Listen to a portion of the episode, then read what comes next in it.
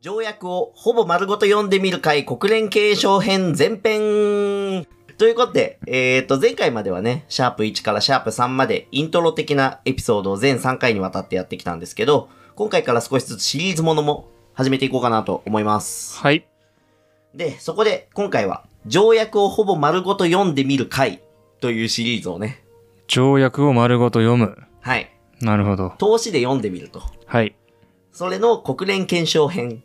国連憲章を丸ごと読む。そういうことです。そもそもまず条約。これって何でしたっけどっかの、ど、どこかの国と国が、なんか、決める。そう。どっかの国と国が決める。どっかの国と国の約束ですね。約束。はい。そんな条約を最初から最後まで読み通したことある人って経験としてほぼないと思うんですよ。いないだろうね、うん普通の人は。ということで、本日から、えっ、と、この条約をほぼ丸ごと読んでみる回というシリーズをやっていこうと思います。はい、よろしくお願いします。。お願いしますというわけで、国際法について語るポッドキャスト、東京都ハーグクへようこそ、国際法学徒のヒロトです。木村です。はい。じゃあ、そもそも国連憲章とは何ぞやというところからね、入っていきたいと思うんですけど、はい。国連憲章、国連はわかるかなはい。国際連合。はい。これの国連という国際組織の設立条約うん。が国連憲章です。で、どういうふうな歴史をたどってこれができたかというところですけど、まあ、これも大体皆さんイメージあると思うんだけど、第二次世界大戦で国際連盟というものが失敗したと。えー戦争を防げなかったと。うん。ということで、新しく国連、国際連合を作ろうということになりました。はい。で、1945年の6月26日、サンフランシスコにて国連憲章が採択される。はい。で、えっ、と、考慮活性は、えー10月の24日ということで、えー最初の加盟国。これちょっと紛らわしいんだけど、原っぱのは原で原加盟国。原加盟国が51カ国いました。で、現在の加盟国。原加盟国が193カはい国。はいはい。えっ、と、なぜか同じ同音異はいはい語なんだけど、えっ、と、原っぱの原加盟国が51カ国。うんうん。で、現在の加盟国が193カ国です。うん。で、まあ、ちなみに日本は1956年の12月18日に加入しています。はい。で、最新の193カ国目っていうのが南スーダン。これが2011年7月14日に加盟している。あ、じゃあ、もう10年以上、いないんだ。そうね、新新加盟しい加盟国国は10年以上いないね。で、そもそもこの国の数の話だけ先にちょっとしたいんだけど、はい。今言ったように国連加盟国193カ国です。はい。では、日本にとって世界にある国の数はいくつでしょう日本にとって、難しい質問。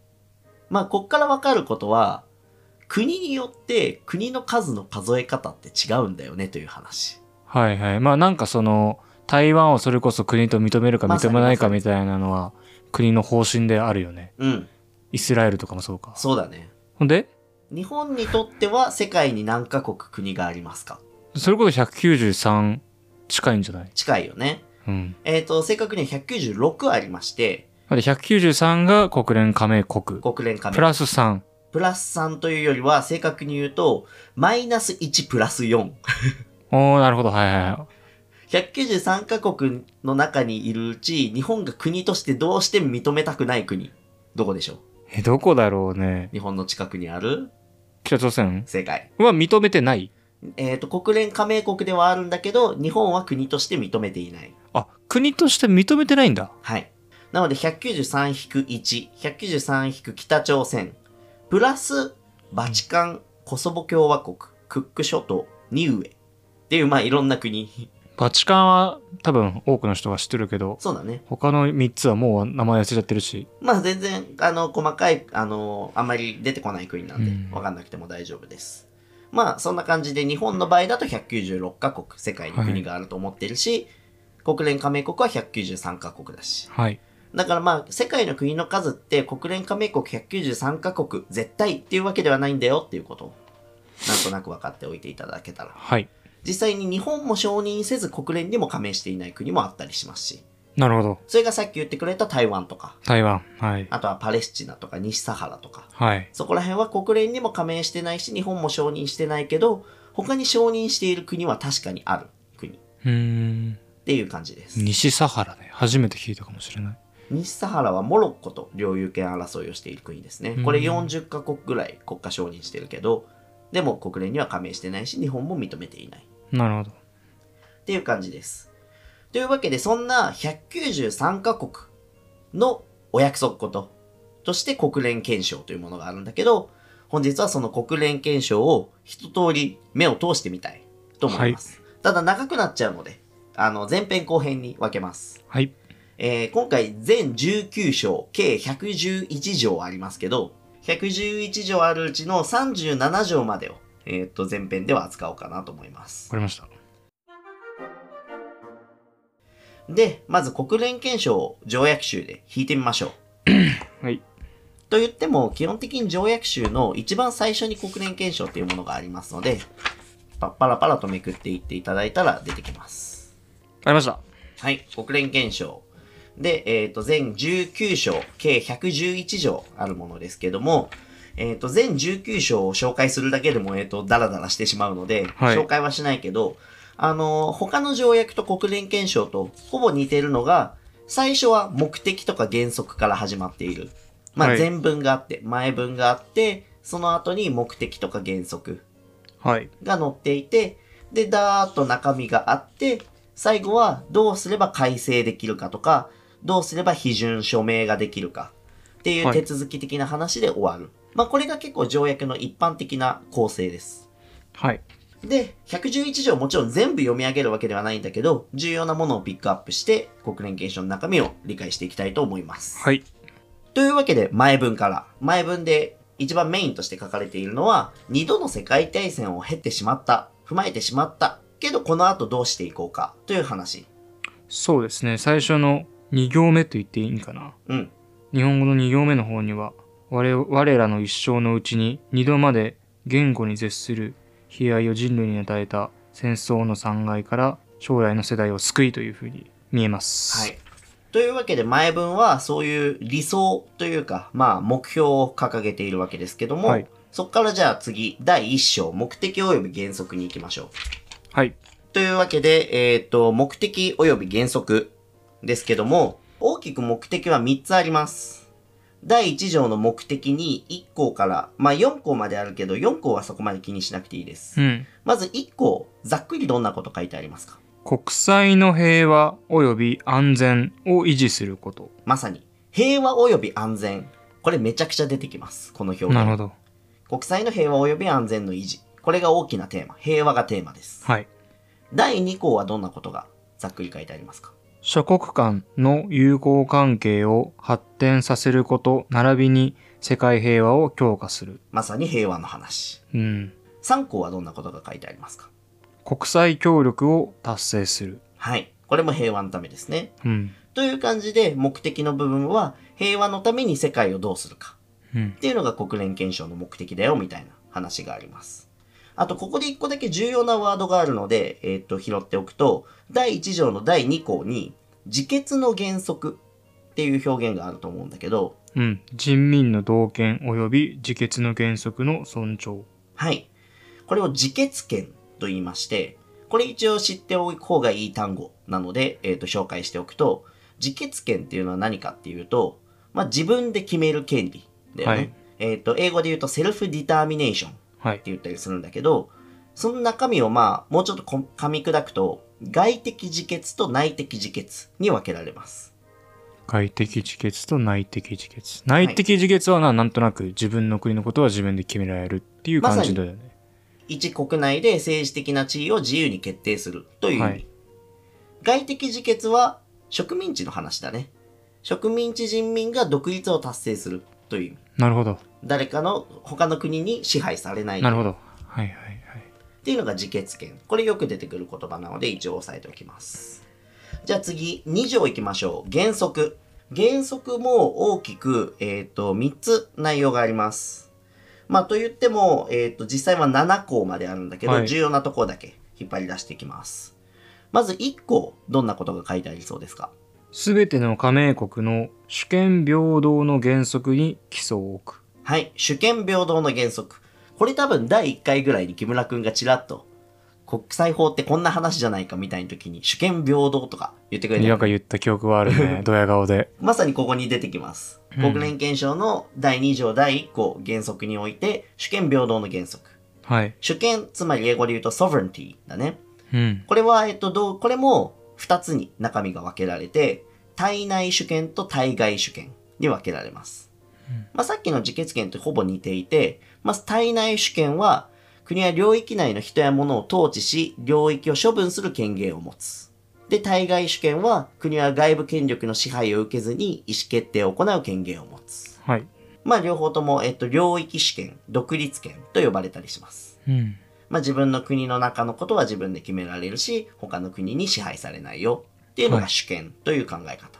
で、ちょっと飛ばしまして、3項どんなことが書いてありますかすべての加盟国は、その国際紛争を平和的手段によって、国際の平和及び安全、並びに正義を危うくしないように解決しなければならない。はい。これ前回ちらっと扱ったと思うけど、えっ、と、平和的にいろんな紛争を処理しなきゃいけないうん。っていう話ですね。これも大原則です。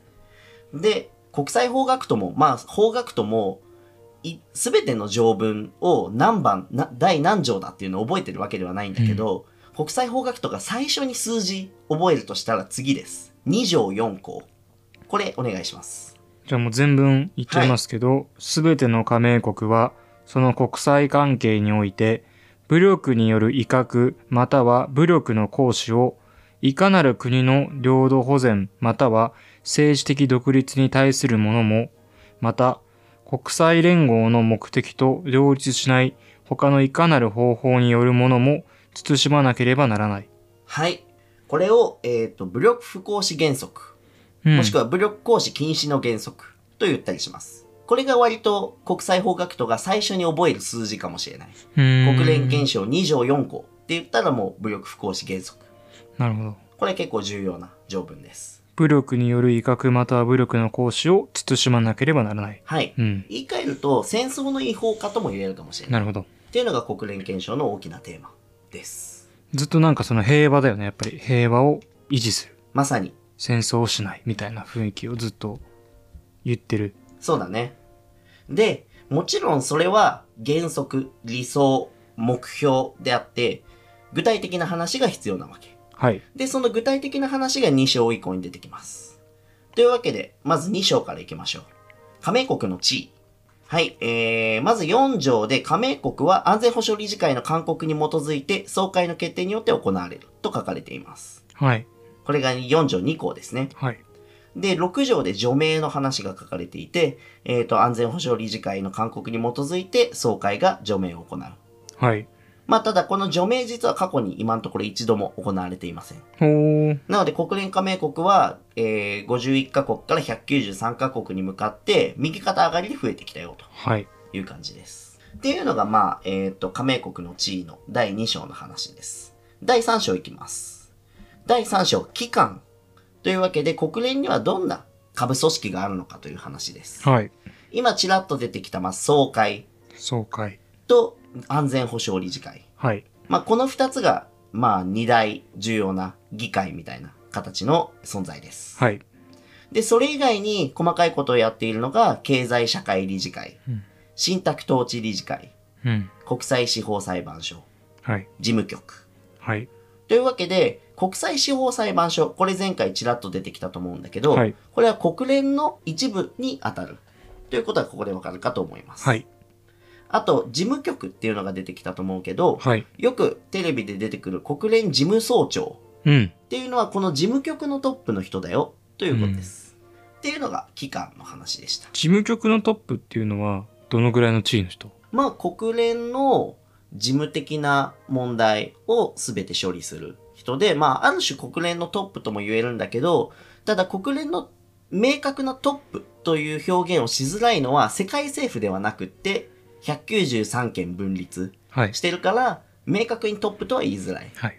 形ですかね。そんな感じで、えっ、と、一個一個のじゃあ期間を見ていくということで第4章から総会の内容が挙げられています。はい、まず総会。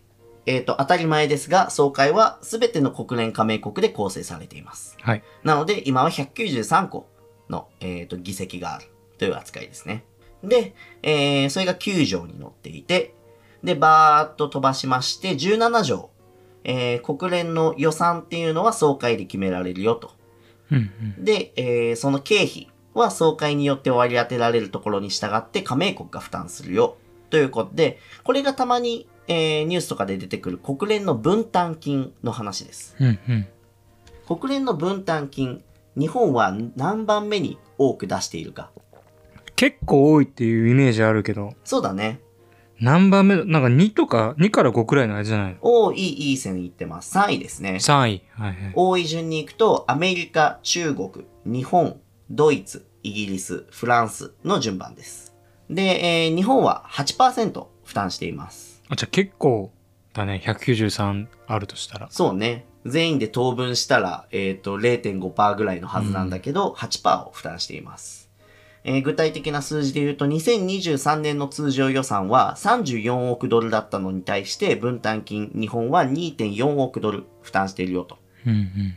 まあ、こう聞くと多そうなんだけど、そもそも34億ドルって少なくねっていう話。そうだね。だって、大谷翔平 って、何億ドル大谷翔平何億ドル稼いでるの大谷翔平は、あ、でも大谷翔平7億か。7億ドルか。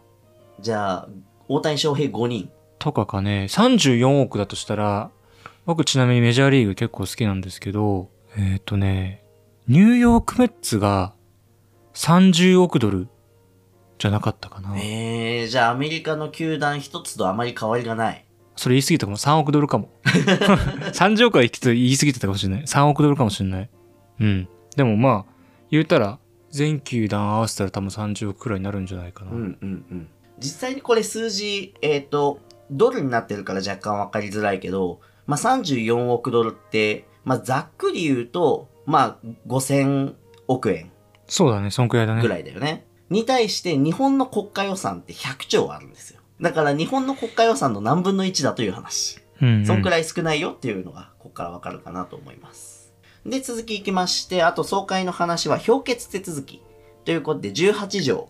総会の各構成国は1国、えーあたり1個の投票権を有する。っていうのが18条の1項。つまり、これ、えっ、と、当たり前に思えるかもしれないけど、例えば EU は実は違ったりします。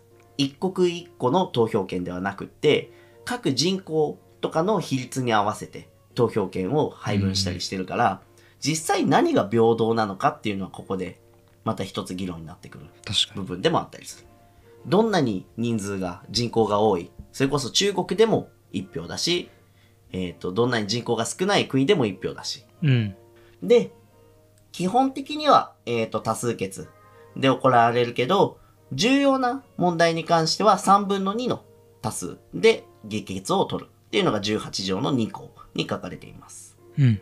で、具体的には、えー国際の平和及び安全の維持に関する勧告であったり、安全保障理事会の非常任理事国の選挙であったり、まあ、加盟国の除名であったり、新加盟国の国際連合への加盟の承認であったり、ここら辺っていうのは重要な要素なので、3分の2の多数決で取ります。結構、この重要問題を具体的に過去書くんだね。そうだね。列挙してるね。っていうのが総会はい。の話でした。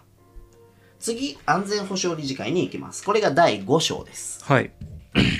安全保障理事会の23条、えー、第5章の23条にはい安全保障理事会の構成が書かれていますね。はい。まず何カ国で構成されているって書かれていますか15の ?15 ですね国。際連合加盟国。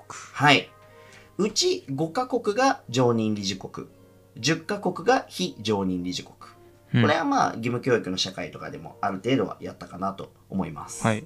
常任理事国5カ国、そこに書いてあると思いますけど、どこですかそのまま読むと、中華民国、はい。フランス、ソビエト社会主義共和国連邦、グレートブリテン及び北部アイルランド連合、イギリス及びアメリカ合衆国。はい。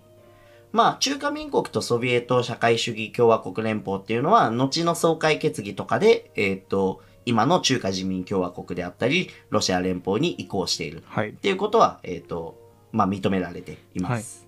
で、残りの10カ国なんですけど、えー23条1項に書かれている通り、公平な地理的分配に特に妥当な考慮を払って10カ国が決められています。うーん。具体的にこれは、えーっと、国連のホームページに書かれていて、アフリカ3カ国、アジア太平洋2カ国、東欧、東ヨーロッパ1カ国、えーラテンアメリカ、カリブあたり、え2カ国、えー西欧、西ヨーロッパ、その他が2カ国という感じの分配になっていなまるす。ほど。ちなみに今、えっ、と、アジア太平洋の2カ国は日本と韓国になってますね。で、えっ、と、このような感じで地理的に、えっ、と、妥当な配慮を払って、非常任理事国が決められているんですけど、え2項に書かれている通り、任期は2年。 2年。で、えっ、と、引き続いて再選される資格はない。というふうに決められています。で、続きまして24条。平和と安全の維持。ということで、これが安全保障理事会の主要な目的はい。となっています。国際の平和及び安全の維持に関する主要な責任を安全保障理事会に負わせる。うん。で、安全保障理事会がこの責任に基づく義務を果たすにあたって加盟国に代わって行動することに各国は同意するはい。ということです。で、25条、これが非常に重要で、ちょっと読み上げてもらってもいいですか国際連合加盟国は安全保障理事会の決定をこの憲章に従って受諾し、かつ履行することに同意する。はい。決定の拘束力が書かれているんですけど、うん。安全保障理事会でも決議を出すことはあるし、総会でも決議を出すことはあるんだけど、さっきの総会でこのような条文はなかったよね。確かに。つまり、総会の決議っていうのは、まあ、ある種模範的なものというか、拘束力が厳密に、厳格にあるものではない。はい。一方で、安全保障理事会の決定っていうのは絶対なんだへよーっていうことがここの25条に表されています。っていうのが、えっ、と、25条。はい。の特徴総会とかの決議には強制力はないけど安全保障理事会の決定には拘束力がしっかりあるよはい。というのが大きな違いです、はい。で続いて27条、うん。えっとこれもさっきの総会と同じで、えっと各加盟国は1個の投票権を有するよ、まあ、安全保障理事会の場合は選ばれた理事国15カ国が、え1カ国ずつ1個の投票権を有するよっていうことは1項に書かれていて続いて3項3項ちょっと読み上げてもらってもいいですかはい。その他のすべての事項に関する安全保障理事会の決定は、常任理事国の同意投票を含む旧理事国の賛成投票によって行われる。はい、ありがとうございます。まず、常任理事国の同意投票を含むって書いてあるよね。はい。これが、いわゆる拒否権のことです。ああ、そっかそっか。常任理事国の同意投票を含む旧理事国の賛成投票。常任理事国の5ごカ国と、その他4カ国。なるほど、なの、で、拒否権ってよく言われるけど、うんニュうんース。とかで。聞きますな。拒否権という言葉は明確には書いてないんだよね。うん。ここに書かれているのはあくまで常任理事国の同意投票を含まなきゃいけないよと。はい。それが結果的に拒否権と呼ばれているものになっていなるますほど。合わせて非常任理事国から4カ国が賛成して15分の9の賛成が取れれば、えっと安全保障理事会の決定になるよという感じですはい。なるほど。結構じゃあ、けごめんなさい結構権力がだから強いわけだね。そうねめちゃくちゃ。国連の中では、えっと安全保障理事会の権力が一番強いしその中でも常任理事国の権力っていうのはとても強いっうん。ていう感じですこの常任理事国が変わるっていうことを、今まで言われたことないのなんか変えた方がいいんじゃないかみたいな。もちろんそれが何度も議論されていて日本も常任理事国入りを目指しているあ、確かに聞いたことあるかも。うん。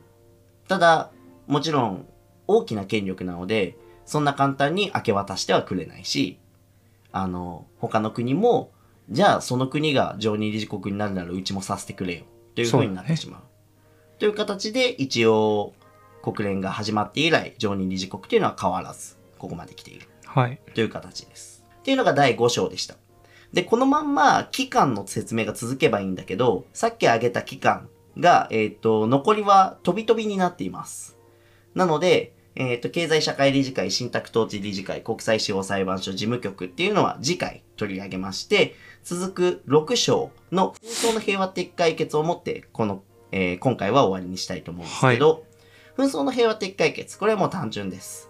まず33条1項、これ前回で取り扱ったと思います。うんうん。えっ、と、紛争の平和的解決の義務があって、やり方がいろんな種類があるよねというのが列挙されている。具体的には何が列挙されてましたっけ交渉、審査、仲介、調停、仲裁裁判所、司法的解決、地域的機関または地域的取り決めの利用、その他、当事者が選ぶ平和的手段による解決。はい。という感じで、紛争の平和的解決のやり方が列挙されているよ、うんという感じです。で、飛ばしまして37条1項なんですけど、付託の義務と勧告が書かれていまして、紛争を解決することができなかったときは、安全保障理事会に付託しなければならないよと。うんうんつまり、ここに挙げた交渉とか審査とかでうまくいかなかった場合は、最終的には安全保障理事会に国連加盟国は預けなければいけない。うん。はい。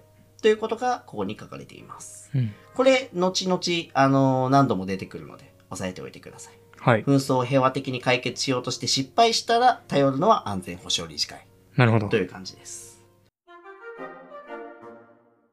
はい、ここまで、えっ、と、全111条ある国連憲章のうち、大事なところをピックアップして37条まで見てきました。はい。えー章で言うと、第19章まであるうちの6章まで見てきたので、次回が39条から111条、7章から19章の話です。はい。というわけで次回もぜひ聞いていただければと思います。はい今回はこれで終わりにしたいと思います。ここまで聞いてくださったからには、ぜひ、ポッドキャストのフォロー、番組の高評価、感想のコメントをお願いします。えー、当番組は Spotify 等で毎週土曜日18時に公開しているほか、各種 SNS で番組の情報をアップしていますので、フォローしていただければ幸いです。ではまた来週、ありがとうございました。ありがとうございました。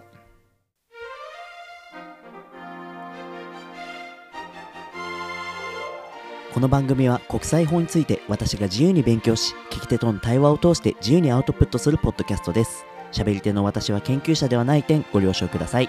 またこの番組は専門家による数々の研究、友人からの助言と協力、そして何より皆様の応援によって支えられています。心より感謝申し上げます。